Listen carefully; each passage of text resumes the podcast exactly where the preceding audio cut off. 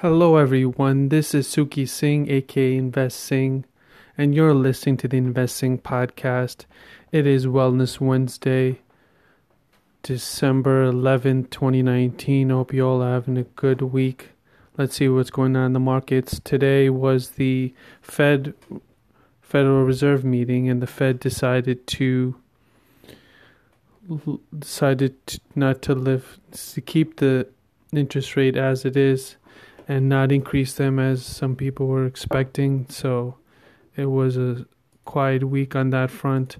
A lot of people in the market they're just waiting for some news catalyst or some uh, a tweet from uh, Donald Trump, um, the president, and he is just working, trying to work out a deal with China. I hope, depending upon who you're speaking to and which media outlet.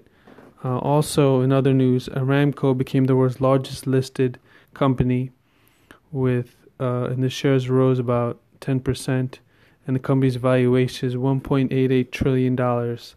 Now, that is an exorbitant amount of money, as you can tell. Um, that's the largest IPO in history and it goes to show you that there's still an appetite for and there's still money being invested into new IPOs. Also, we have just a little bit of sideways action in the market as people are contemplating and and just digesting the recent historic highs of where we're going and where we've been. So that's more of a more of what's happening in the market. Also, Lululemon continue to continue to push higher.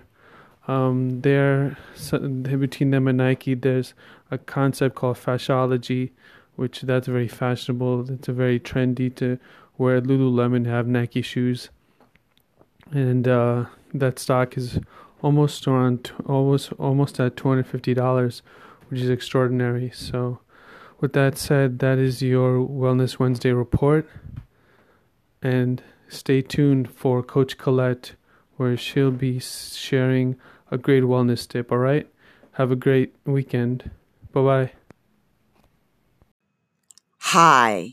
This is Coach Colette, host of the Start Within podcast with your Wellness Wednesdays Minute. So today is National App Day.